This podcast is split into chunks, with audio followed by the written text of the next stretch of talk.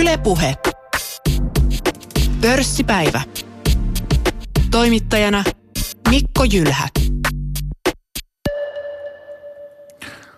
Eli pörssipäivä taas tota, toiminnassa Back in Action ja tänään käydään läpi tuloskauden satoa.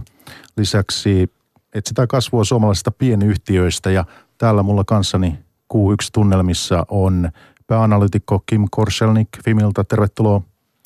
Päivä. Ja sitten on toimittaja Mirko Hurmerinta. Sinä tulet arvopaperilehdestä. Tervetuloa. Kiitoksia.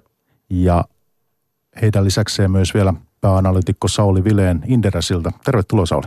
Kiitos. Tuloskausi on jo hyvässä vauhdissa ollut pitkään ja viime viikkokin oli hyvin runsas. Viikko saatiin tai vilkas saatiin paljon tuloksia ennen vappua ja tänään tuloskausi on jatkunut. Ollaan saatu muun muassa Nokia Renkailta tulos ja HK Scanilta ja sitten Innofaktoriltakin vielä. Voitaisiin jotain sanoa näistä ennen kuin tehdään yhteenvetoa ja katsotaan mitä kaikkea tämä kausi on pitänyt sisällään. Niin Nokia Renkaat, sinä ehdit Sauli kommentoimaan niitä tässä aamulla teidän videollakin. Odotettu hyvä raportti vai miten se meni? No joo, siis raportti oli kokonaisuutena hyvä. Yhtiö liikevaihtokasvuodotuksia enemmän itse asiassa. Tavallaan ennen kaikkea tämän Venäjän elpymisen myötä. Venäjä elpyi tosi pikkusen vielä odotuksia voimakkaammin. Siellä oli varastotasot tyhjiä ja varastoja päästiin täyttämään. kannattavuus oli pikkusen odotuksia huonompi.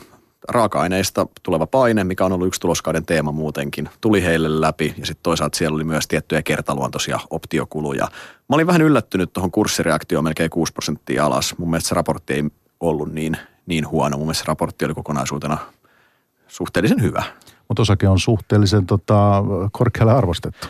No täällä, näinä päivinä pörssissä laatu tuppaa maksamaan, että laatuyhtiöt hinnoitellaan korkealle ja Nokia Renkaathan on yksi Helsingin kuitenkin laadukkaimpia firmoja. Että, mutta, mutta toki osake, osakkeen on luotettu aika paljon odotuksia. Ehkä se kurssireaktio kuvastaa osittain sitä, että ja mikä oli siinä mielenkiintoinen, itse kun en Nokia renkaita niin hyvin tunne, niin te tunnette paljon paremmin kuin niitä työkseen seuraatte, niin tämä tehdasinvestointi Yhdysvaltoihin. Mutta sinä videolla sanoit, että tämä ei ollut mikään, mikään kovin suuri uutinen, tätä oli osattu odottaa. No joo, siis tehdasinvestointiyhtiö on puhunut siitä jo monta vuotta. Itse asiassa puolitoista vuotta sitten pääomamarkkinapäivälyyhtiö kertoi aika tarkat detailit, mitä tullaan tekemään. Tämä Yhdysvallat oli odotettu paikka, ainakin me, meille me oltiin, yhtiö oli vihjaillut siitä jo aikaisemmin. Se tehdasinvestoinnin koko oli itse asiassa pikkusen, se investointi maksaa lopulta enemmän, mitä oli aikaisemmin sanonut. Että se oli ehkä pieni negatiivinen negatiivis, yksi, yksi negatiivinen asia, miten, minkä markkinat siinä tulkitsi. Mutta tämä on osa kasvutarinaa. Tuossa valmistavassa teollisuudessa sä tarvit lisää kapasiteettia säännöllisin väliajoin, että sä pystyt jatkamaan sitä kasvua. Ja heillähän Q1 tai niin ensimmäisen kvartaalilla niin kapasiteetti oli itse täynnä. He joutu, tota, joutu myymään ei oota niin sanotusti, eli se olisi voinut myydä enemmänkin. Mutta nyt he saa Venäjälle uuden tuotantolinjan tämän vuoden aikana ja sitten pystyy Nokian kapasiteettia Suomessa nostamaan vielä jonkin verran. Mutta tämä tulee tulee jopa vähän turhan myöhäänkin tämä uusi tehdas siinä mielessä, että olisi voinut heidän hallitus ehkä aikaisemminkin tehdä tämän päätöksen jo, koska nyt he, he, he voi joutua tilanteeseen, että vuosikymmenen lopulla ennen kuin tehdas on valmis, että heille ei riitä kapasiteettia. Ja yhtiön väliaikainen toimitusjohtaja taisi kertoa, että myöskin Eurooppaan mahdollisesti tarvitaan muutama vuoden sihdillä uusi tehdas, että siinä mielessä niin kuin – Tuo Nokian renkaat, jos sitä vähän pidemmällä perspektiivillä katsoo sieltä 90-luvun puolivälin jälkeen, kun yhtiö listautui, niin, niin tämähän oli yksi niin kuin voimakkaimmin kasvavia yhtiöitä. Ja sitten finanssikriisissä tietysti tuli pudotus, sieltä toivuttiin. Ja nyt sitten ehkä semmoinen viisi vuotta on, on niin kuin liikevaihtomielessä poljettu vähän paikallaan. Ja, ja nyt sitten uusia investointeja – USAhan varmistunut ja, ja mahdollisesti sitten vielä, vielä tuota Keski-Eurooppaa ja muuta. Että tässä, tässä tulee niin kuin uudelleen ikään kuin kasvu, kasvuyhtiö, jos näin voisi vähän pelkistää muutaman, muutaman tämmöisen välivuoden jälkeen. Että ihan, ihan mielenkiintoinen niin kuin käänne, käänne tuossa Nokian renkaissa. Onko sulla, ää, Mirko, haluatko tähän jotakin lisätä Nokia renkaista vielä? Itse asiassa voisin tulla Saulille heittää kysymyksen, että miten sä näet tuon Nokia, Nokia renkaiden kustannuskilpailukyvyn, että nyt raaka-aineiden hinnat on ollut pikkusen nousussa tässä, niin miten se vaikuttaa Nokia renkaisiin? No siis tällä hetkellä rengasalahan on kautta linja älyttömän kannattavat, eli kannattavuudet on todella hyvällä tasolla, kun margin on, raaka-aineet on tullut alas, niin se on valunut osittain marginaaleihin. Ja nyt mä itse uskon, että nyt kun raaka-aineet lähtee ylös, niin useampi toimija on kiinnostunut kilpailemaan hinnalla, koska sulla on marginaaleja, mistä tinkiä sen markkinaosuuden saavuttamiseksi. Nokia renkaathan on rengasalan kannattavin toimija, Rengasalan tehokkain toimija ja siinä mielessä he on, he on oikeinkin hyvin asemoitunut tähän tähän kustannusinflaatioon. He pystyy varsinkin päämarkkinoillaan, he pystyy markkinajohtajana vyöryttämään suhteellisen tehokkaasti nämä kustannusinflaation läpi.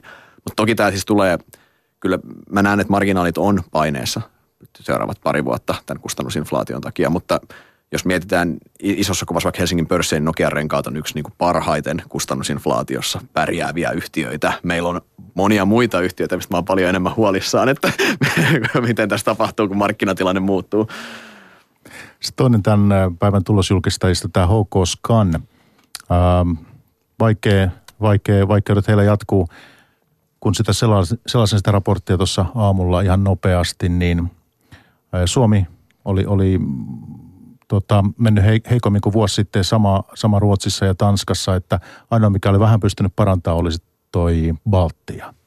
Että aika synkältä näyttää tässä.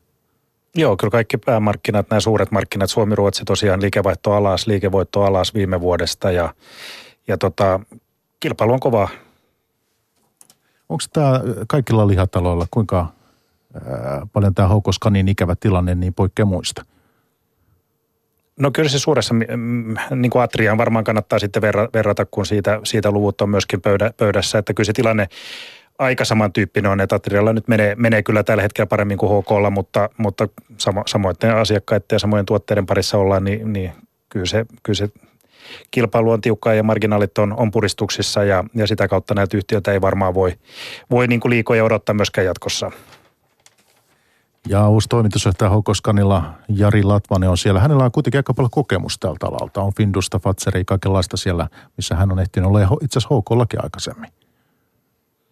Että tota, sinänsä niin kuin kokemusta löytyy uudelta toimitusjohtajalta. No sitä varmasti löytyy, mutta mä ehkä mun suurin huoli liittyen näihin lihayhtiöihin just se, että tämä se kilpailupositio on vaan niin, niin heikko yksinkertaisesti. Sulla on toisella puolella raaka-aine, itse asiassa sun pääomistajat eli tuottajat ja toisessa päässä on vastassa kauppa, mikä on Suomessa käytännössä kaksi toimijaa. Sun hinnoitteluvoima molempiin päihin ketjua on täysin nolla. Se sun pääomistajilla on, on, on eri intressit itse asiassa kuin muilla osakkeenomistajilla. Pääomistajilla on tärkeämpää se volyymi kuin taas se tuloksen tekeminen. Mun mielestä ylipäänsä tämä, niin kuin, tämä yhdistettynä siihen erittäin vaikea se kilpailupositio on hyvä kysymys, että minkä takia nämä osuuskunnat ylipäänsä on pörssiyhtiöitä itse asiassa. Mielestäni olisi niin ei pitäisi lähtökohtaisesti olla sitä.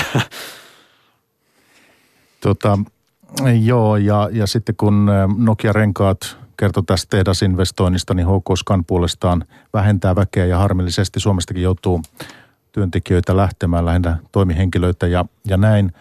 Mutta sitten pienempi yhtiö, vähemmän tunnettu, kaikki meistä tietää, mitä Nokia Renkaat tekee ja HK Scan, mutta tämä Innofactor, tämmöinen pieni IT-yhtiö, joka löytyy teilläkin eh, Sauli mallisalkusta, niin, niin eh, avattaisiko vähän tätä, minkälainen sijoituskeis tässä on kysymyksessä? No joo, jos, siis keissinä Innofactor oikeastaan, että se on, se on viime vuosina ollut kasvuyhtiö, se on erittäin voimakkaasti, on rakennettu tätä nykyistä Innofactoria, eli laajennettu pohjoismaiseksi toimijaksi. Nyt tämä rakennus on saatu valmiiksi ja nyt on alettu keskittyä siihen, että otetaan se potentiaali siitä, otetaan se tulos siitä irti. Eli otetaan, niin aletaan keskittymään siihen tehokkuusparannukseen. Yhtiöllä on hyvin kunnianhimoiset tavoitteet. Jos yhtiö pääsee lähellekään niitä tavoitteita, mitä he on itse sanonut, niin se osake on todella, todella halpa edelleen. Ne tavoitteet on tosi kunnianhimoiset. Me pidetään niitä lähtökohtaisesti haastavina, mutta me nähdään, että edelleen, jos yhtiö pääsee edes sinne päin, niin siinä on ihan merkittävää potentiaalia edelleen. Tuo Q1-raportti oli kokonaisuutena ihan, ihan hyvä. Siis sehän on pitkään ollut IT-palvelusektorin edullisimpia yhtiöitä. Se, ää, ää, tämä markkinanäkymä on edelleen oikeinkin hyvä IT-palvelumarkkinahan käy tosi kuumana itse asiassa tällä hetkellä ylipäänsä. Siinä mielessä mutta eikö tämä osake, hetkinen, jos mä katson arvostustasoja, niin katsonko oikein PE yli 30? Sun pitää katsoa oi, oikastuna siellä, siellä on nämä liike, muistaakseni nämä liikearvopoistoja. Siellä on liikearvopoistoja, joo, että siinä kannattaa katsoa niin kuin käyttökatetta suhteessa yritysarvoon ja, ja sillä niin kuin Sauli sanoi, niin ainakin yhtiö omiin tavoitteisiin nähden niin, niin varsin edulliselta näyttää. Okei.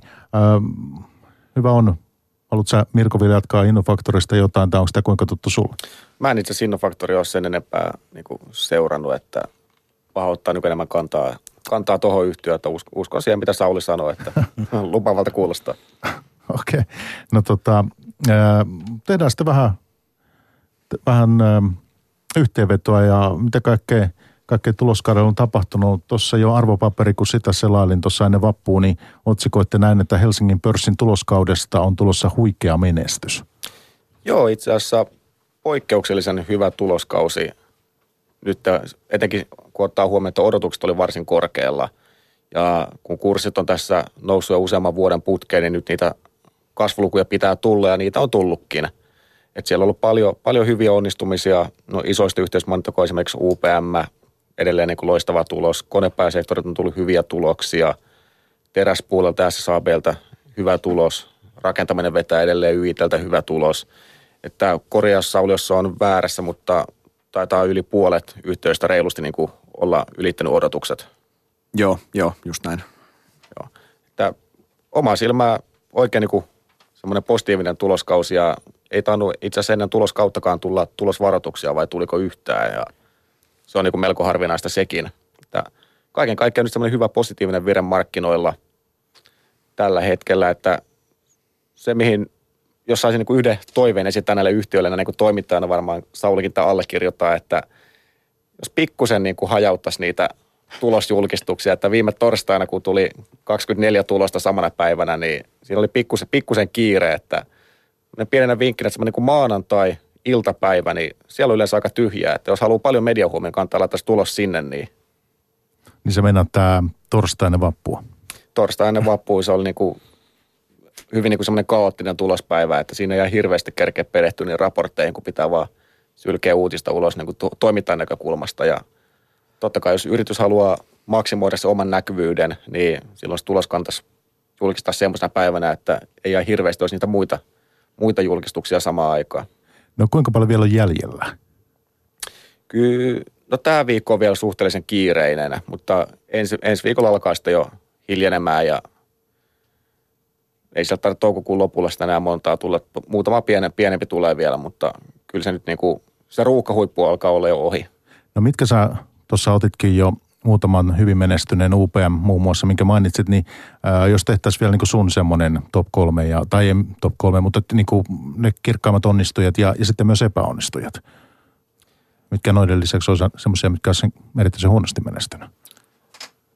No, pikkusen pettymyksiä on ollut kaupallayhtiöt, että Tokman oli niin kuin selvä pettymys, Keskokin oli vähän pehmeä, että ne oli niin kuin pettymyksiä huomioon ottaen sen, että nyt on taloudellisen positiivinen vire ja kuluttajaluottamus on niin kuin nousussa, niin sitten molemmilta pörssin kauppayhtiöiltä tulee niin tämmöiset vähän pehmeät tulokset. Tietenkin tuo Tokmanni oli niin, niillä, no joo, tulos, tulos niin oli tappiolla niin kuin niillä yleensä on alkuvuodesta, mutta se, että niillä toi vertailukelpoinen liik- liikevaihtokin kääntyi laskuun, niin se oli pikkusen huolestuttavaa, että siellä selitettiin tätä menestystä niin tai heikkoa menestystä pääsiäisellä säällä, hyllysaatavuusongelmilla, että paljon oli kaikenlaisia selityksiä ja sen sitä huomasta ei oikein markkinoille uponnut se selitys, että siellä kurssi tuli yli 10 pinnaa tulisuuspäivänä alas. Seuraavina päivinä niin lasku jatkuu. Että, Et kaupan puolelta saatat nämä, nämä epäonnistujat. Kyllä kaup- kaupan puolelta ja sitten ehkä vielä yksi, mikä mahtuu tuohon, niin Omer Sports, yksi tämmöisiä Helsingin pörssin pitkäaikaisia hyviä kasvuyhtiöitä – niin se nyt on alkanut kärsimään samoista ongelmista kuin nuo isot, isot urheiluvälinen jätit Jenkeissä, Nike ja Under Armour. Siellä on vähittäiskaupan puolella ongelmia näillä yhtiöillä johtuen nimenomaan tästä verkkokaupan murroksesta.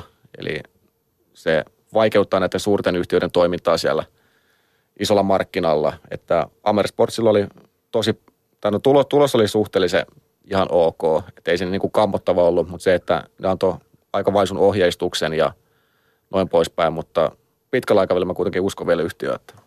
No mikä sinun ää, arvosanasi olisi tälle tuloskaudelle tähän mennessä? Ja me tietysti voidaan tietää kaikkea kaikesta vielä, kun on nyt keskiviikko menossa tässä, mutta et vielä tuloksia saadaan, mutta et minkälaisen vanha kouluarvosanan, niin mitä sä antaisit? Kyllä mä sanoisin, että tähän mennessä kasi puoli, ja jos ei nyt tehdä hirveitä romahduksia tuu, niin saattaa nostaa vielä ysintä loppukauden aikana. Entäs Kim? Minkälainen arvosana, olisiko No kyllä mä aika samalla linjoilla, että kyllä lähellä kiitettävä ollaan. Ja erityisesti hyvä on tietysti se, että nuo liikevaihdot on nyt lähtenyt kasvuun. Et vuoden takaisin verrattuna niin taitaa olla semmoista 8 prosentin kasvua ja, ja ylitettiin myös ennusteet. Ja sitähän tässä on odoteltu, että kun suhdan näkymä paranee, niin sen pitää näkyä silloin yhteyden liikevaihdoissa ja nyt, nyt se niin kuin näkyy. Näkyy kyllä viimeisellä neljänneksellä viime vuodenkin osalta, mutta muutahan viime vuosilla aika vaisu liikevaihtojen osalta. Mutta nyt se paraneva trendi, trendi on jatkunut ja itse asiassa kiihtynyt nyt q ja Ja, ja niin kuin tuossa Mirko listalta tuli esiin, niin totta kai se on suhdanne, suhdanne herkät sykliset yhtiöt, jotka tästä niin kuin suhdanteen parantumisesta kaikkein voimakkaimmin hyötyy. Että siellä on konepajaa, rakentamista, metsäfirmaa, teräsfirmoja, tämän tyyppisiä, niin sieltä, sieltä ne suurimmat positiiviset yllättäjät tällä kertaa on löytynyt ihan, ihan odotetusti, jos, jos nyt sitten miettii tuota suhdannekuvan parantumista. No onko siellä jotain isoja yllätyksiä ollut sinulle puoleen tai toiseen? No mediayhtiöt ehkä voisi sitten vielä tuonne positiiviseen laariin nostaa näiden syklisten rinnalla, että, että, että molemmat Alma ja Sanoma hyvillä tuloksilla. Ja Sauli? Joo, hyvin samoin linjoilla molempien, molempien kanssa. Että tota, kiitettävän puolelle menee tuloskausi. Sen mä ehkä haluaisin muistuttaa kuitenkin tässä. Tuloskausi on ollut tosi hyvä, joo. Fakta on se, että meidän vertailukausi oli ihan älyttömän huono. Viime vuoden alku oltiin niin kuin maailmanlopun tunnelmissa. Oli, tulokset oli todella huonoja. Ää, samaan aikaan meillä on tämä parantunut makrotilanne. Samaan aikaan kurssit on, men, kurssit on uusia huippuja joka päivä käytännössä, niin tämä ympäristö on ollut sellainen, että tulos, se tulosparannusta on ollut pakkokin tulla. Ja sitten on hyvä muistaa, että tämä ensimmäinen kvartaali on monille meidän yhtiöille kuitenkin se vuoden pienin kvartaali.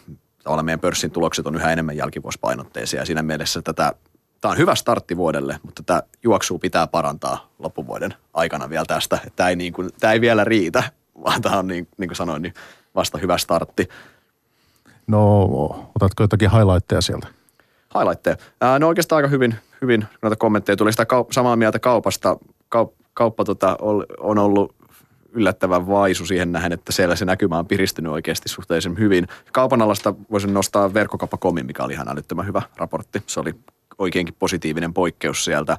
Ää, miinuspuolella tota, toinen urheiluvälinen Rapala, se on itse asiassa tuloskauden ainoa käsittääkseni, joka on tulosvarottanut ja virallisesti laskenut ohjeistustaan. Se on aika surullista tässä vaiheessa vuotta jo, että joutuu sen tekemään, mutta he, se on heillä sisäisiä. Heillä on samoja ongelmia kuin Amerilla, mutta heillä on myös paljon sisäisiä ongelmia, minkä kanssa he painii.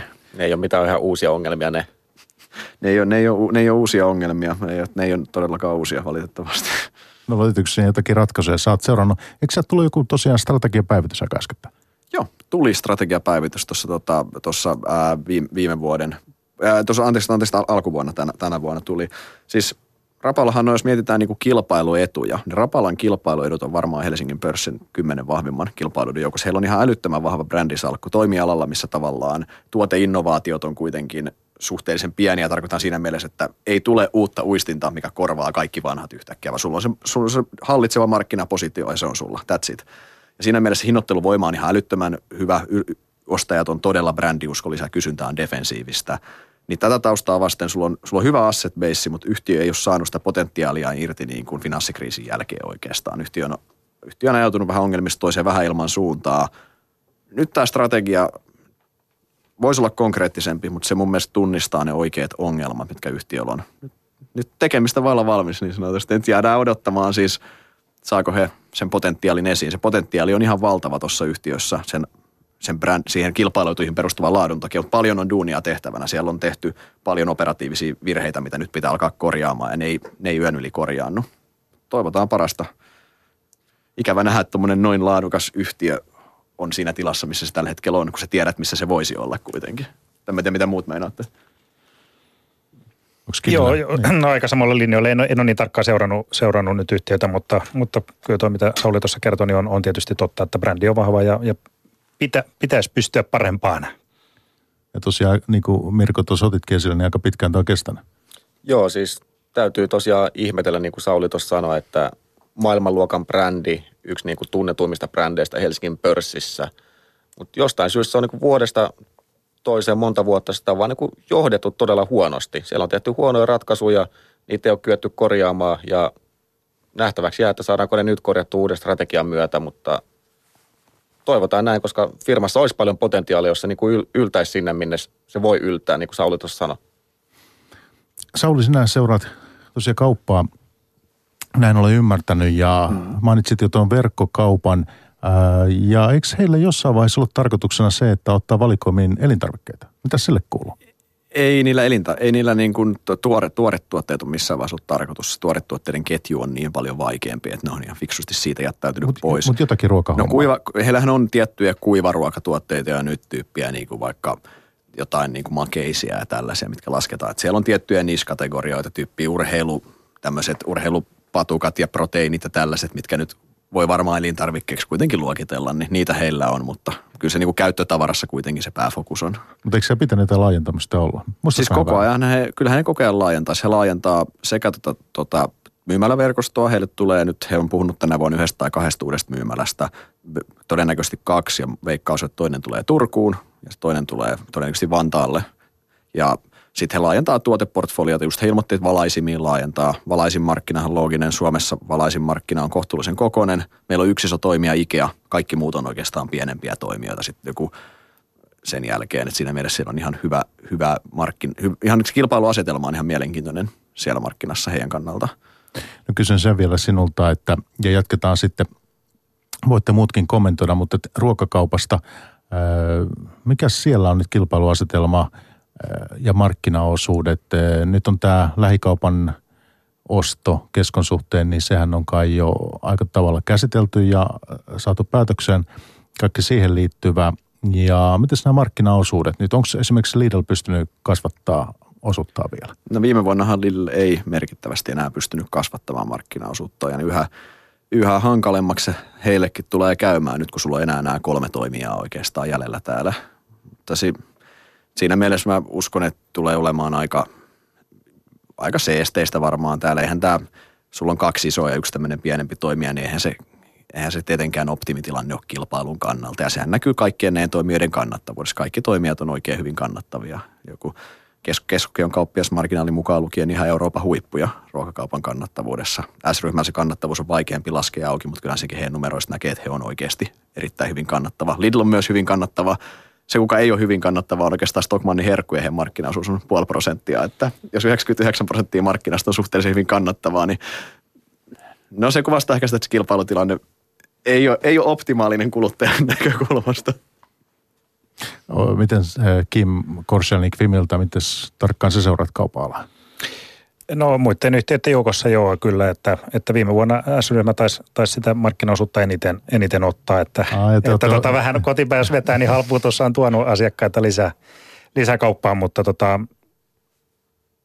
joo, joo. tämä oli, tämä oli niin se tilanne viime, viime vuoden osalta ja mun mielestä Kesko, Keskohan oli vähän pehmeä se ruokakeskon tuloskin, tuloskin tuossa, että to, toki heillä sitten toi, toi rakentamisen buumi, mikä tässä on meneillään, niin tietysti tukee sitten, sitten Onnisen ja, ja Rautakeskon keskon tota, noin liiketoimintaa, että sieltä varmaan on sitten lupa odotella enemmän, että, että ehkä tuolla ruokapuolella puolella sitten marginaalit on, on, on paineessa sitten vähän pidemmälläkin juoksulla. Ja puhutaan tässä hetken kuluttua, kun ollaan nämä tulokset saatu tässä käsiteltyä, niin puhutaan sitten pienyhtiöistä lisää. Ja sinulla on tämmöinen tuore lista, mitä käsitellään, olet vähän koonnut yhteen mielenkiintoisia kasvuyhtiöitä. Täältähän löytyy tämä verkkokauppa kyllä, että sä oot nostanut tämän mielenkiintoiseksi kasvuyhtiöksi. Joo, kaupan ala, alalta tosiaan, tosiaan tota noin kasvuyhtiöksi luokiteltava firma ja, ja tota noin aika monella tuommoisella pienemmällä kasvuyhtiöllä, niin kyllähän siinä pitää joku semmoinen kilpailuetu tai, tai liiketoimintamallissa olla joku, joku ero sitten su, suurempiin yhtiöihin, jolla, jolla sitten taas on se skaalaetu puolellaan ja, ja verkkokauppa nyt tuommoisena niissä pelurina on onnistunut, onnistunut hyvin ja, ja niin kuin tuossa käytiin läpi tuota Q1, niin, niin kasvu on jatkunut, jatkunut vahvana ja näkyy myöskin sitten viimeisellä rivillä, että, että sinä, sinänsä kyllä niin kuin kaupan alan listatuista yhtiöistä, niin, niin, niin mun mielestä se mielenkiintoisin. Hyvä on. Tuolla joku kysyy meidän lähetysikkunasta Olvista, että onko Olvi jo raportoinut? Onko tullut tulos? On tullut ja oli, oli kyllä ihan vahva, vahva tulos myöskin heillä. Ja sitten nämä vero, veromuutokset, että jos tässä alkoholiveroa rukataan sitten, miten on Suomi tai, tai Viro, niin minkälaisia, onko siinä jotakin uhkakuvia tai mahdollisuuksia Olvin kanssa? No heillähän sinänsä tuotanto on molemmin puolin, että, että mä luulen, että, että tuota, ei ehkä vaikuta silleen niin paljon, että enemmän varmaan vaikuttaa sitten tämä keskustelu siitä, että voisiko, voisiko sitten väkevämmät oluet tulla kauppoihin myyntiin ja muuta, että sitähän Panimo teollisuus tietysti ajaa sitä muutosta, että se on varmaan isompi kysymys, kysymys mutta mutta tota, tämän tarkemmin en, en sitä Viron veromuutoksen vaikutusta sitten Olviin osaa, osaa analysoida. Hyvä on. Tuolla on saatu vähän kaupan kuulumisia. Ja ennen pienyhtiöitä voitaisiin vielä puhua hieman tuosta finanssisektorista, koska sieltähän on tullut monia mielenkiintoisia tuloksia kanssa ja, ja Norvestialta aika hyvä tulos muun muassa. Ja sinä Sauli teillä seurailet tuota Kapmania, se on sulle tuttu. Joo. Niin Norvestia, oliko odotettu hyvä, oliko yllättävän hyvä? Norvestia me tiedettiin etukäteen, että siellä on, he teki yhden ison irtautumisen. Ja tota, se, se irtautuminen oikeastaan sen, sen tuotoista tuli pitkälti tämä tulos. Se oli ihan odotetun, odotetun vahva. Ja toi Capmanihan raportoi huomenna itse asiassa. Sieltä on tulossa erittäin vahva ensimmäisen kvartaalin tulos, vaikka heillä onkin kertakuluja tähän Norvestia-järjestelyyn liittyen. Hehän omistaa Norvestiasta jo 94 prosenttia ja Norvestia poistuu pörssistä tässä vissi ennen juhannusta, kun se aikataulu oli. Ja teillä on tavoitehinta on sitten Kapmanille puolesta 1,70? Mm, joo, 1,70 ja se kurssi on joku 1,60 tällä hetkellä. No miten se, mikä paikka niillä kasvusijoituksilla sinun mielestäsi jatkossa on Kapmanilla sitten? No, mielestäni siinä on oikeastaan kaksi roolia. Yksi on, että heidän pitäisi pystyä tuotteistamaan. Heillä on älyttömän hyvä track record Norvestialla näistä kasvusijoituksista. Capmani on hyvä keräämään rahaa sijoittajilta. Capmanin tavallaan pitäisi pystyä niistä rakentamaan rahastoja ja tuotteistamaan niitä sen kautta niin kuin saamaan olla niissä rahastoissa sitten ankkurisijoittajana mukana. Eli saisit tavallaan, sä saat siitä, kun hyvin menee sijoitukset, sä saat siitä sa, tavallaan tuottoa sille omalle salkulle, plus sit sä saat hallinnointipalkkioita siihen sun perusliiketoimintaan. Mun on ihan ilmeistä, mitä heidän pitäisi tehdä. Mä oon suhteellisen pettynyt jopa, jos sanotaan, että seuraavan kahden vuoden aikana niin heille ei näihin liittyvää rahastoa tulisi. Mun mielestä se Norvestia pitäisi pystyä hyödyntämään myös sen perinteisen liiketoiminnan näkökulmasta. Ja sitten tämä nämä markkinasijoitukset, niin minkälainen tulevaisuus näillä? Eikö nämä ole vähän kummallinen? He omistaa suomasta pörssiyhtiöistä niin aika paljon, paljon tota osuuksia, osakkeita, mutta että miten nämä niin kuin verotuksellisestikin? Niin? Siis eihän mä en näe sillä osakesalkun puolella mitään funktiota. Tuossa Norvestihan oli aikanaan, se oli Norvesti oli todella verotehoton ratkaisu. Norvestian ei siinä mielessä kannattanut myöskään olla pörssissä. Mutta tota, mä olettaisin, että Capman, mitä, mitä Capman voisi tehdä tässä, olisi taas tuotteista, että Norvestialla on aika hyvä track recordi tämmöisestä hedge fund-tyyppisestä toiminnasta. Eli sulla on Suomi-salkku, mitä sä suojaat, heidän sinänsä tuottohistoria on aika hyvä. Sä voisit siitä tehdä rahaston. Mä uskon, että sille olisi kysyntää sinne ankkurisijoittajana itse mukaan jonkunnäköinen altistuminen Suomi-osakkeisiin, mutta se, on, se heidän Suomi-osakesalkku tulee olemaan merkittävästi pienempi joka tapauksessa, mitä se tällä hetkellä on. Jos he ei päädy tuotteistamaan sitä, niin todennäköisesti jollain aikavälillä he ei omista Suomi-osakkeita enää. Mä olisin aika yllättynyt, jos he omistaisi niitä ilman, että tuotteistaa sitä. Nähtäväksi jää. Nämä tuotteistamista on, niin, niin kuin kuuleekin, niin on niin kiinnostavin vaihtoehto ehdottomasti Capmanilla. Ja tosiaan huomenna tulee tulos heiltä. Yes. Hyvä. Ja sen verran pankkeista vielä voitaisiin ottaa. Nyt on tämä pankkimaailma, tämä aikamoisen, tai Norvesti, anteeksi Kappan tietystikään pankki, mutta että kun finanssisektorista puhutaan, niin pankkimaailmassa monenlaista tapahtuu ja, ja tuota, siellä on muun muassa tämmöinen uusi, uusi tota, maksu, maksu tuota, liikenteeseen liittyvä direktiivi tulosta PSD2, jos mä muistan oikein. Ja avataan nyt tätä vähän kuuntelijoille. Tämä on niin kuin ensi vuoden al- alussa tulossa nyt meille. Niin minkälainen merkitys tällä niin kuin on ää, pankkien toimintaan? Eli avataan näitä rajapintoja nyt sitten kolmansille osapuolelle. Se on tämä direktiivi, niin, niin tota, mitä tämä oikein merkitsee? Kim? No kyllä se varmaan merkitsee niin kuin lisää kilpailua pankeille ja, ja varmaan sitten mahdollisuuksia myöskin näille fintech-yhtiöille, joista paljon on ollut puhetta, että e, erinäköisiä, erinäköisiä tuota innovaatioita siihen, siihen niin kuin perinteisen pankkitoimintaan – nyt kun tosiaan, tosiaan pankit tämän direktiivin myötä, myötä sitten tätä rajapintaa, rajapintoja joutuu avaamaan, mutta, mutta mitä se sitten ihan konkreettisesti tarkoittaa niin, ja minkä tyyppisiä yhtiöitä ja, ja onko ne sitten suuria kansainvälisiä yhtiöitä vai, vai pieniä startuppeja vai, vai sekä että, joita sitten tuohon, tuohon maailmaan tulee, niin, niin se sitten jää nähtäväksi tosiaan, mutta, mutta aika nopeasti tämä muutos, muutos nyt sitten tulee jo vuodenvaihteen jälkeen, jälkeen tämä on, on sitten jo arkipäivää. Tähän voi ravistella tietenkin FIM kuuluu S-ryhmään, niin, niin tuleeko sieltä uusia haastajia? Miten huolissaan teillä olla? No se varmasti tuo uusia haastajia, mutta, mutta samalla se tuo sitten itsellekin mahdollisuuksia, että, että se on varmaan vähän, vähän sekä että. Voitaisiinko me ottaa maailmalta jotakin esimerkkejä, että minkälaisia uusia maksamiseen ja, ja niin kuin tähän pankkiin liittyviä palveluita on, että, että tota, mitäs maailmalla niin tämän suhteen on tapahtunut, kun näitä rajapintoja avataan, niin, niin mitä sitten on, niin kuin, mikä on se lopputulema? Tuleeko mieleen jotakin? No mulla ei ehkä, ehkä semmoista niin kuin lopputulemaa en uskalla, uskalla sanoa, mutta, mutta sen pystyy sanomaan, että, että niin kuin pankkitoimialalle tulee ja on tullut, tullut niin kuin toimialan ulkopuolelta myöskin yhtiöitä. Että se on ehkä se, se niin kuin merkittävin muutos, mikä tässä niin kuin on, on nähtävillä. että täysin, täysin niin kuin tämän perinteisen pankkitoiminnan ulkopuolelta uusia, uusia kilpailijoita. Oletko sä ehtinyt Mirko tästä jo kirjoittaa arvopaperissa? En ole ehtinyt tuohon tutustua sen tarkemmin, että mä enemmän toisakin puolta seuraa, mutta tosi mielenkiinnolla odotan, että minkälaisia uusia innovaatioita sieltä syntyy, että siellä on aina niin sanotusti infrastruktuuri valmiina, suuret pankit on, on luonut ne kaikki asiakasjärjestelmänsä ja nyt ne joutuu avaamaan ne rajapinnat, niin kuka tahansa pieni toimija tai suuri toimija voi niin asiakkaan suostumuksella ot, ottaa niin kuin ne rajapinnat haltuun ja käyttää niin kuin niitä tietoja ja luoda erilaisia palveluita siihen kylkeen, että mä uskon, että se tulee olemaan pankkialan tulevaisuus, että jatkossa asiakkaat ei enää keskitä pankkiasioitaan yhteen pankkiin siinä määrin, missä ne nyt keskittää, vaan on semmoinen monien toimijoiden ekosysteemi, että sulla on osakkeet työssä pankissa, asuntolainen yhdessä pankissa, luottokortti yhdessä pankissa, vakuutukset yhdessä, yhdessä talossa, ja ne kaikki niin kuin nivoutuu jonkin, jonkinlaisen teknologian tai softa-avulla niin kuin yhteen, että sä pystyt hallitsemaan niitä. Meinaatko tuossa nyt se, että ää, sitä, että kun voittoja tehdään sitten tietysti pankit ja finanssilaitokset ovat kiinnostuneita, niin ää, saavat tulosta tehtyä, niin niin se, että missä sitä ikään kuin lisäarvoa sitten luodaan, niin on ne palvelut, ei niinkään niin kuin se tili, että kenellä nyt missäkin on tili, vaan erilaisia palveluja ikään kuin sen päälle ja niitä myymällä sitten voi tehdä ansaita.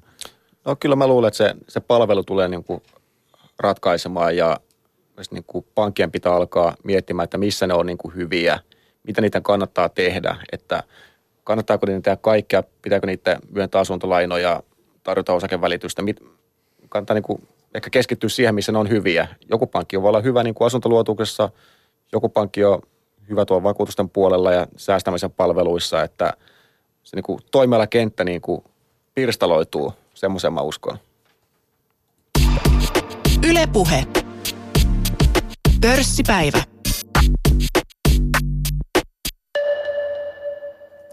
Tosiaan meillä Yle puheessa pörssipäivä menossa. Tuossa viimeksi äänessä oli taloustoimittaja Mirko Hurmerinta arvopaperista ja sitten myös pörssipäivän vieraana ovat pääanalyytikot Kim Korselnik Fimiltä ja sitten Sauli Vileen Inderesiltä.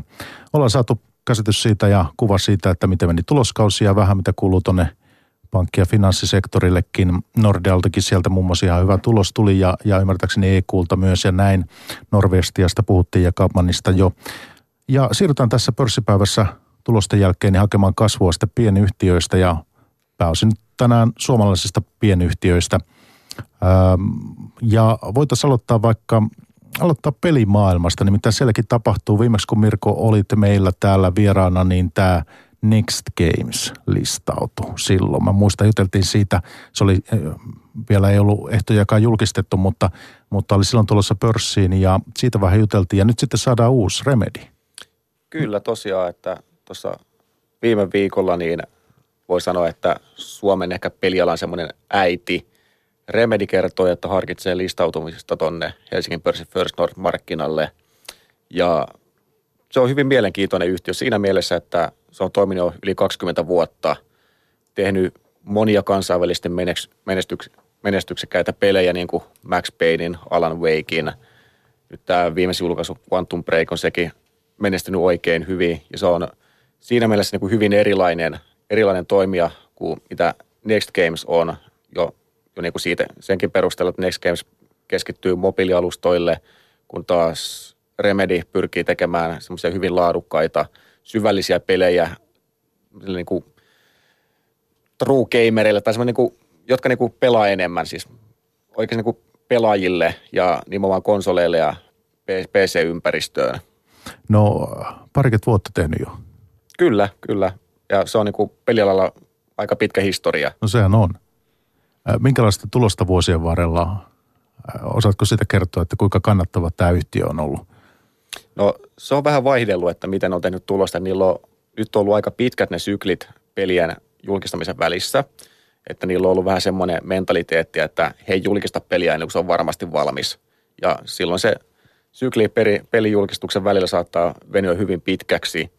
Mutta nyt mitä noita viime vuoden lukuja kattelin, niin viime vuosi oli oikein erinomainen. Sitä siivitti yksi peli, uusi pelijulkistus ja nyt oikein muistan, että teki 16 miljoonaa liikevaihtoa ja liikevoittoa jäi 4 miljoonaa. Et se on jo aika kova kannattavuus.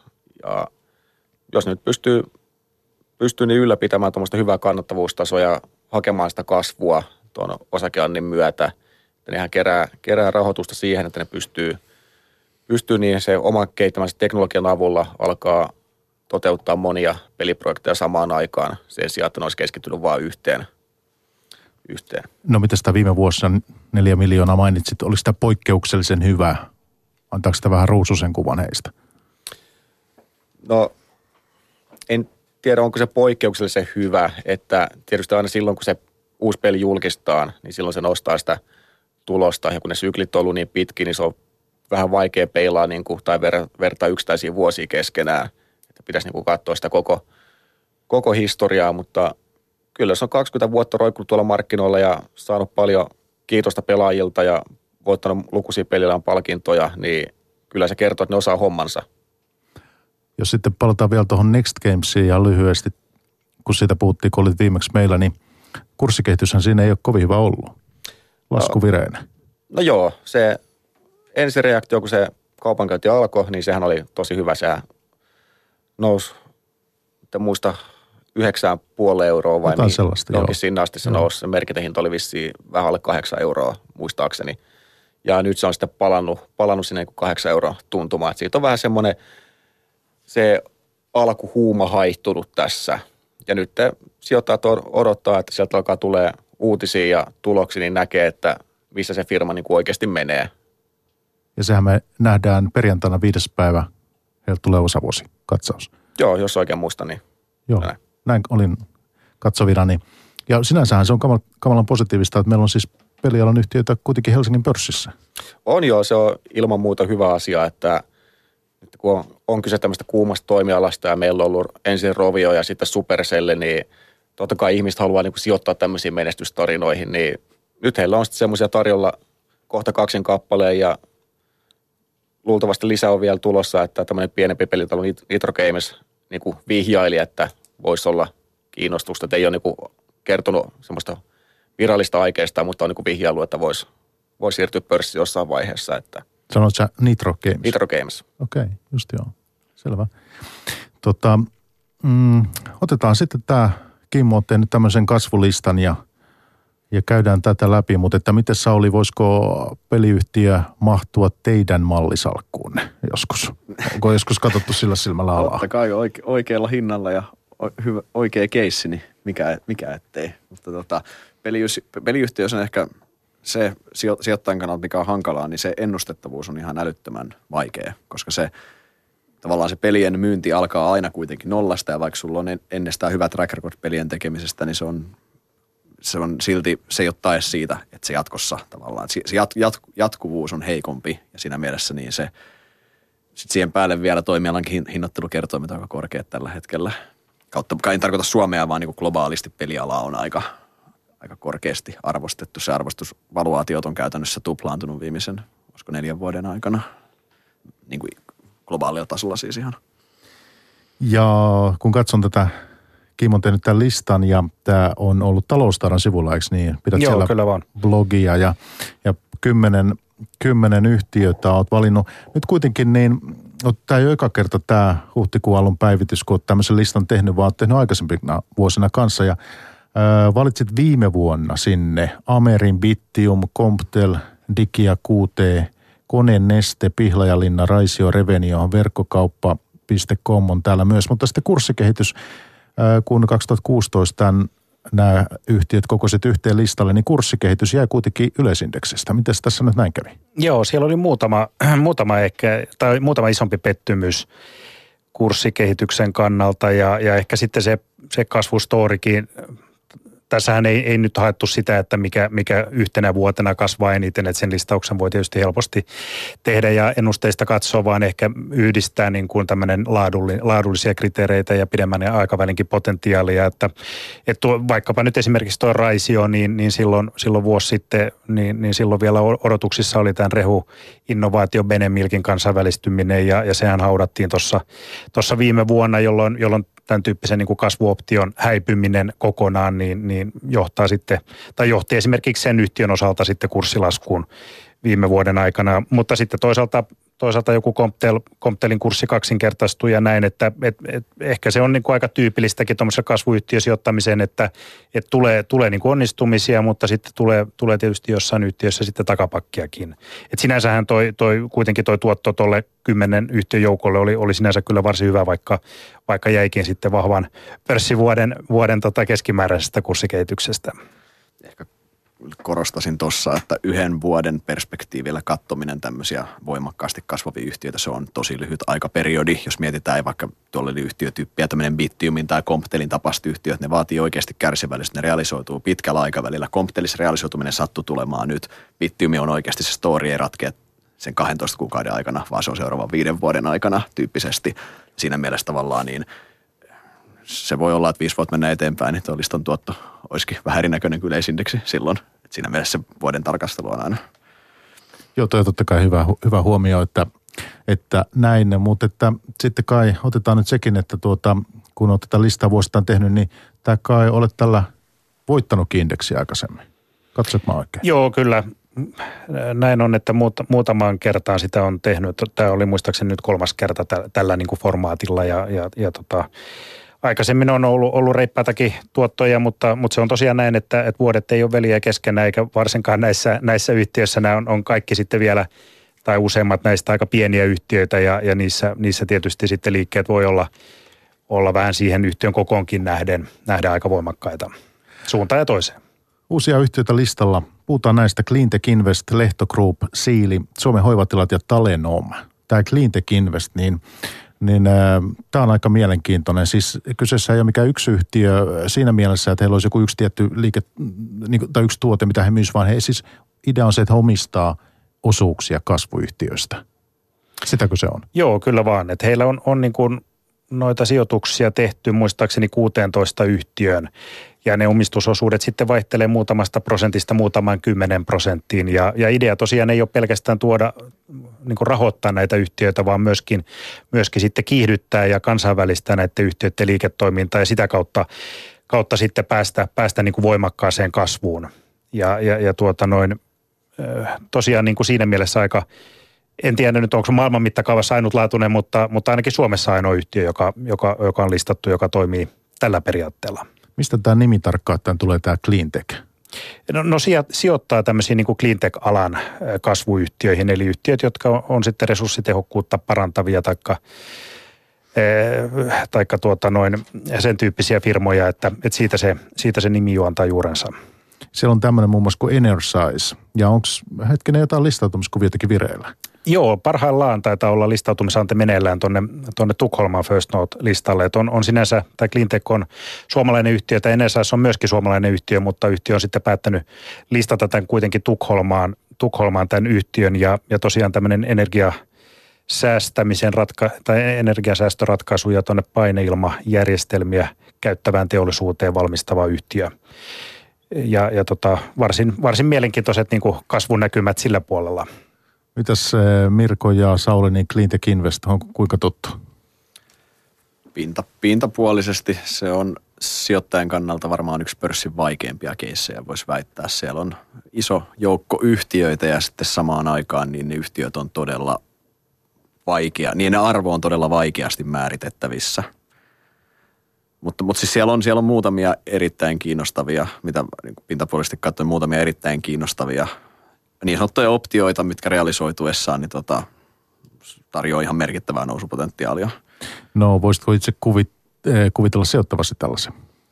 No, tässä on just, just haasteena se, että itse itse henkilökohtaisesti ainakin tykkään sijoittaa siihen, mitä itse ymmärrän. Ja nojen bisnesten arvon määrittäminen ja tulevaisuuden määrittäminen, se on suhteellisen kaukana omasta kompetenssialasta, niin mä luulen, että meidän tiimissä se kompetenssi on muilla, muilla täällä tek- tekkipuolen ihmisillä enemmän kuin – meikäläisellä, kun katsoo kauppaa ja finanssisektoria. Näitä yks, yksinkertaisia mieleen yksinkertaisia sektoreita kato. Et, tota, mutta äh, voisiko tämmöinen sopia mallisalkku? No oike, oikealla, oikealla hinnalla, jos nähdään, että tästä hinnoitellaan selvästi alle sen käyvän arvon, mitä me uskotaan, niin toki. Mutta tota, tähän asti se käyvä arvon määrittäminen on ollut meille, meille tota, yksinkertaisesti ja me, me ei ole tavallaan siitä saatu riittävää varmuutta siitä sen käyvästä arvosta, jotta oltaisiin voitu näin tehdä. Ja Mirko?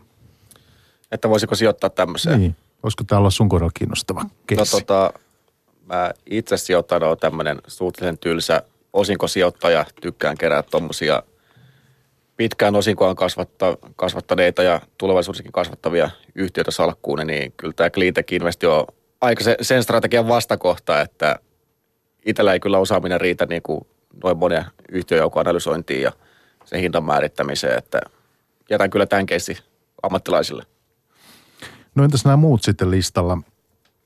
Saatiin joku kuva siitä, että minkälainen yhtiö on Cleantech Invest, mutta Lehto Group, rakentamista, sitten Siili, tietoturvaa, Suomen hoivatilat ja Talenom on tämmöistä kirjanpitoa ja tällaista tämä Talenom Exo. Onko nämä, tota, entäs näiden kohdalla?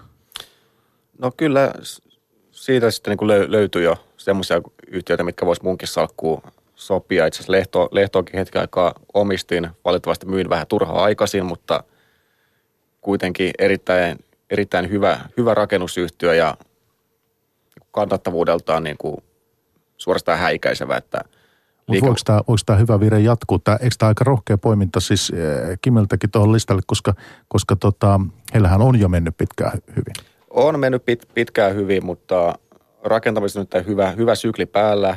Se nyt kestää ainakin tämän vuoden. Ensi vuonna alkaa ehkä pikkusen hidastua, mutta Lehto on semmoinen hyvin uusi, uusi ja innovatiivinen toimija, että niillä on omalainen tapa tehdä, tehdä, näitä, tehdä näitä hommia ja he ovat todistaneet, että ne pystyy tekemään hommia kannattavasti ja kasvamaan, kasvamaan kovalla vauhdilla, niin kyllä mä uskon, että se hyvä vire tulee jatkumaan myös tulevina vuosina. Ei ehkä niin, tuskin nähdään niin, kuin niin suurta kurssinousua, mitä nyt tässä viimeisen vuoden aikana on nähty, mutta ei se huono osakesalkku olisi näilläkään hinnoilla. Ja Siili ja Suomen hoivatilat Talenom. Entäs tämä kolmikko? Mitä herät, ajatuksia se herättää? No, hoivatilossa on vähän samoja piirteitä mitä lehdossa, että on tämmöinen uusi omalaatuinen toimija ja siellä on suuret megatrendit takana, tämä väestön ikääntyminen ja kaupungistuminen. Kunnilla on tosi suuret paineet saada niin hoivatiloja ja Suomen hoivatilat tarjoaa mahdollisuuden tähän niin käytännössä avaimet käteen periaatteella ja heilläkin on aika hyvä track recordi, ovat kasvumuodissa, hyvin voisi sopia mun salkkuun. Sitten Talenomi, no sekin on vähän omalla, ta- omalla tavallaan niin semmoinen uudistaja toimialalla, että tilitoimistoala on niin kuin hyvin, hyvin jäykkä, konservatiivinen, vanha-aikainen ja ennen kaikkea hyvin pirstaloitunut. Et siellä on muutama suurempi toimija, mutta niiden yhteenlaskettu markkinaosuuskin on todella pieni. Et siellä on valtava määrä toimijoita ja tulevina vuosina hyvin suuri osa näistä vanhoista kirjanpitäjistä tulee jäämään eläkkeelle, jolloin sieltä luonnollisen poistuman kautta on talenomilla saatavista markkinaosuutta.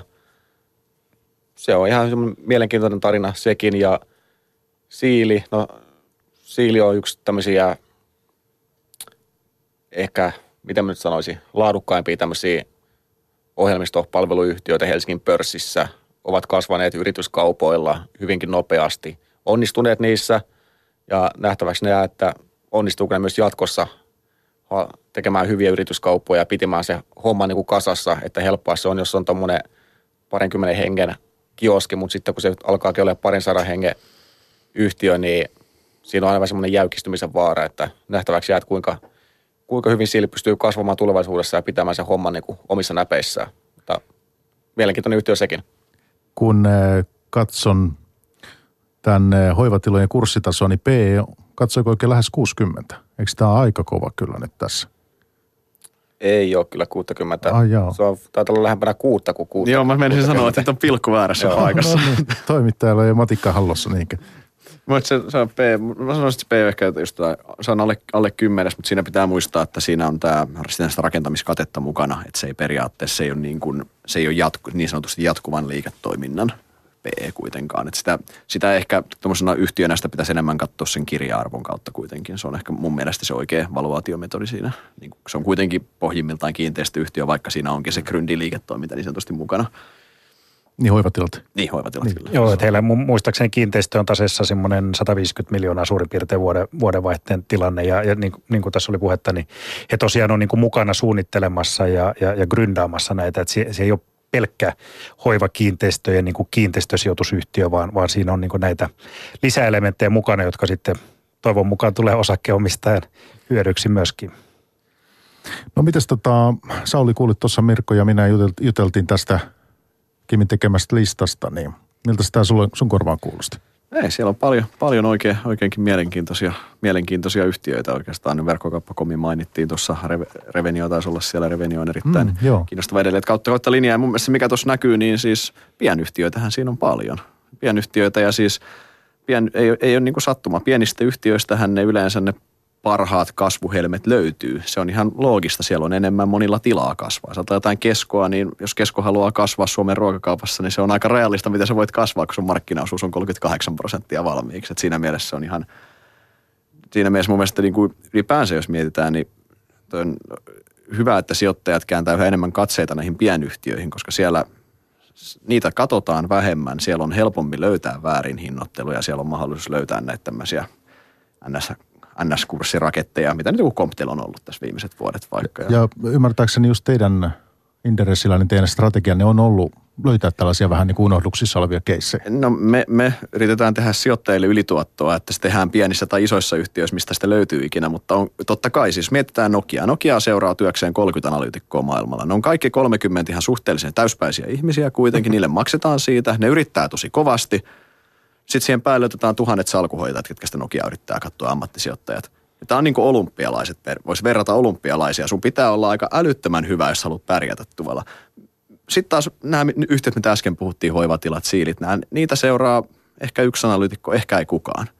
Se on paljon helpompi löytää. Se hinnoittelu ei ole teho, tehokasta aina siellä. Sieltä ne väärihinnoittelut löytyy. Ja siellä sieltä ne, sieltä ne seuraavat reveniot, mitkä kymmenkertaistuu, sieltä joukosta se löytyy. Ja muista se, vaan se, mikä niin suomalaisten piensijoittajien pitäisi kaikki tehdä, niin kääntää katseet entistä enemmän pienyhtiöihin. Sen takia, siis se ei ole, niin kuin sanoin, se ei ole strategia tavallaan, vaan me otetaan sitä ylituottoa, mistä se löytyy, mutta se on fakta, että ne väärinhinnoittelut löytyy pienyhtiöistä ennen kaikkea.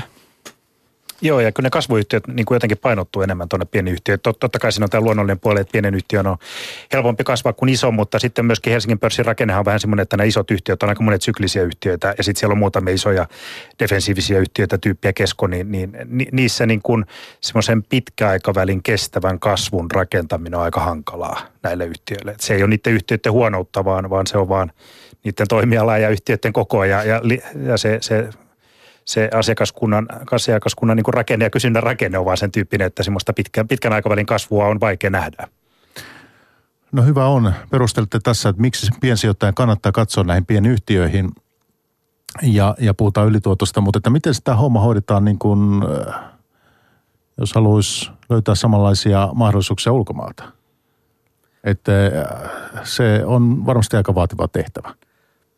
Se on ihan yhtä lailla kuin Suomessakin. Sielläkin, jos meet Yhdysvaltojen pörssiin, niin Applea seuraa, sen Nokia seuraa 30 analyytikkoa, Apple seuraa varmaan 130 analyytikkoa. se on siellä olympialaisten sitten se, se ole se olympiatasoinen, vaan se on se olympiafinaalin taso sitten jo, että se on oikeasti vaikeaa. Mutta yhtä lailla sieltä löytyy niin kuin tuhansia, tuhansia yhtiöitä, mitä niin kuin pörssilistalla, mitä ei kukaan katso siellä. Et se on siellä itse siellä se avaruus vielä – niihin yhtiöihin on paljon isompi kuin Suomessa. Toki Suomessa sulla on tiettyä kotikenttäetua niissä yhtiöissä, mutta, mutta yhtä, siellähän ne siellä se, tavallaan se potentiaali on vielä paljon paljon isompi, mutta varmaan monilla sijoittajilla ongelma on ihan käytännössä niin miksi aika. Ihan se, että se on ihan älyttömän työlästä. Ja kyllä mä korostaisin tuota koti, kotikenttäetua, mikä meillä on, että me pystytään kuitenkin näitä pikkusia suomalaisia yhtiöitä seuraamaan helpommin tapaamaan niiden yhtiöiden johtoa ja muuta, että, että siinä mielessä sitä, sitä etua kyllä kannattaa hyödyntää, jos semmoisen, jos siihen vaan aikaa riittää. Mitä Mirko sinä ajattelet tästä kotikenttäedusta? Onko tämä niin todellisuutta? Tunnistatko tämän? No kyllä mä se tunnistan, että se pätee etenkin olla pienillä, pienten yhtiöiden kohdalla, että itsekin asun tuossa Keravalla just tuossa pari päivää sitten kävelin yhden rakennuskohteen ohi, mitä rakentaa Suomen hoivatilat. Että ne esimerkit on hyvin konkreettisia, että se on paljon helpompi kuin nähdä, missä ne pienyhtiöt menee, että miten niiden tuotteet käy kaup- kaupaksi ja noin poispäin. Sitten niin kuin tuommoisen isojen yhtiöiden kohdalla joku UPM Nokia, niin siinä se kotikenttä ei tule niin kuin enää merkkaakaan. Hyvä. Hei, meidän täytyy nyt laittaa stoppi piste keskustelulle. Toimittaja Mirko Hurmerinta arvopaperista oli äänessä siinä ja, ja sitten myös vieraana Sauli Villeen Inderesiltä ja Kim Korselnik, pääanalyytikko. Tämä olette molemmat, niin Kim sitten Fimiltä. Kiitti kun pääsitte käymään pörssipäivässä. Kiitos. Kiitos. Kiitos.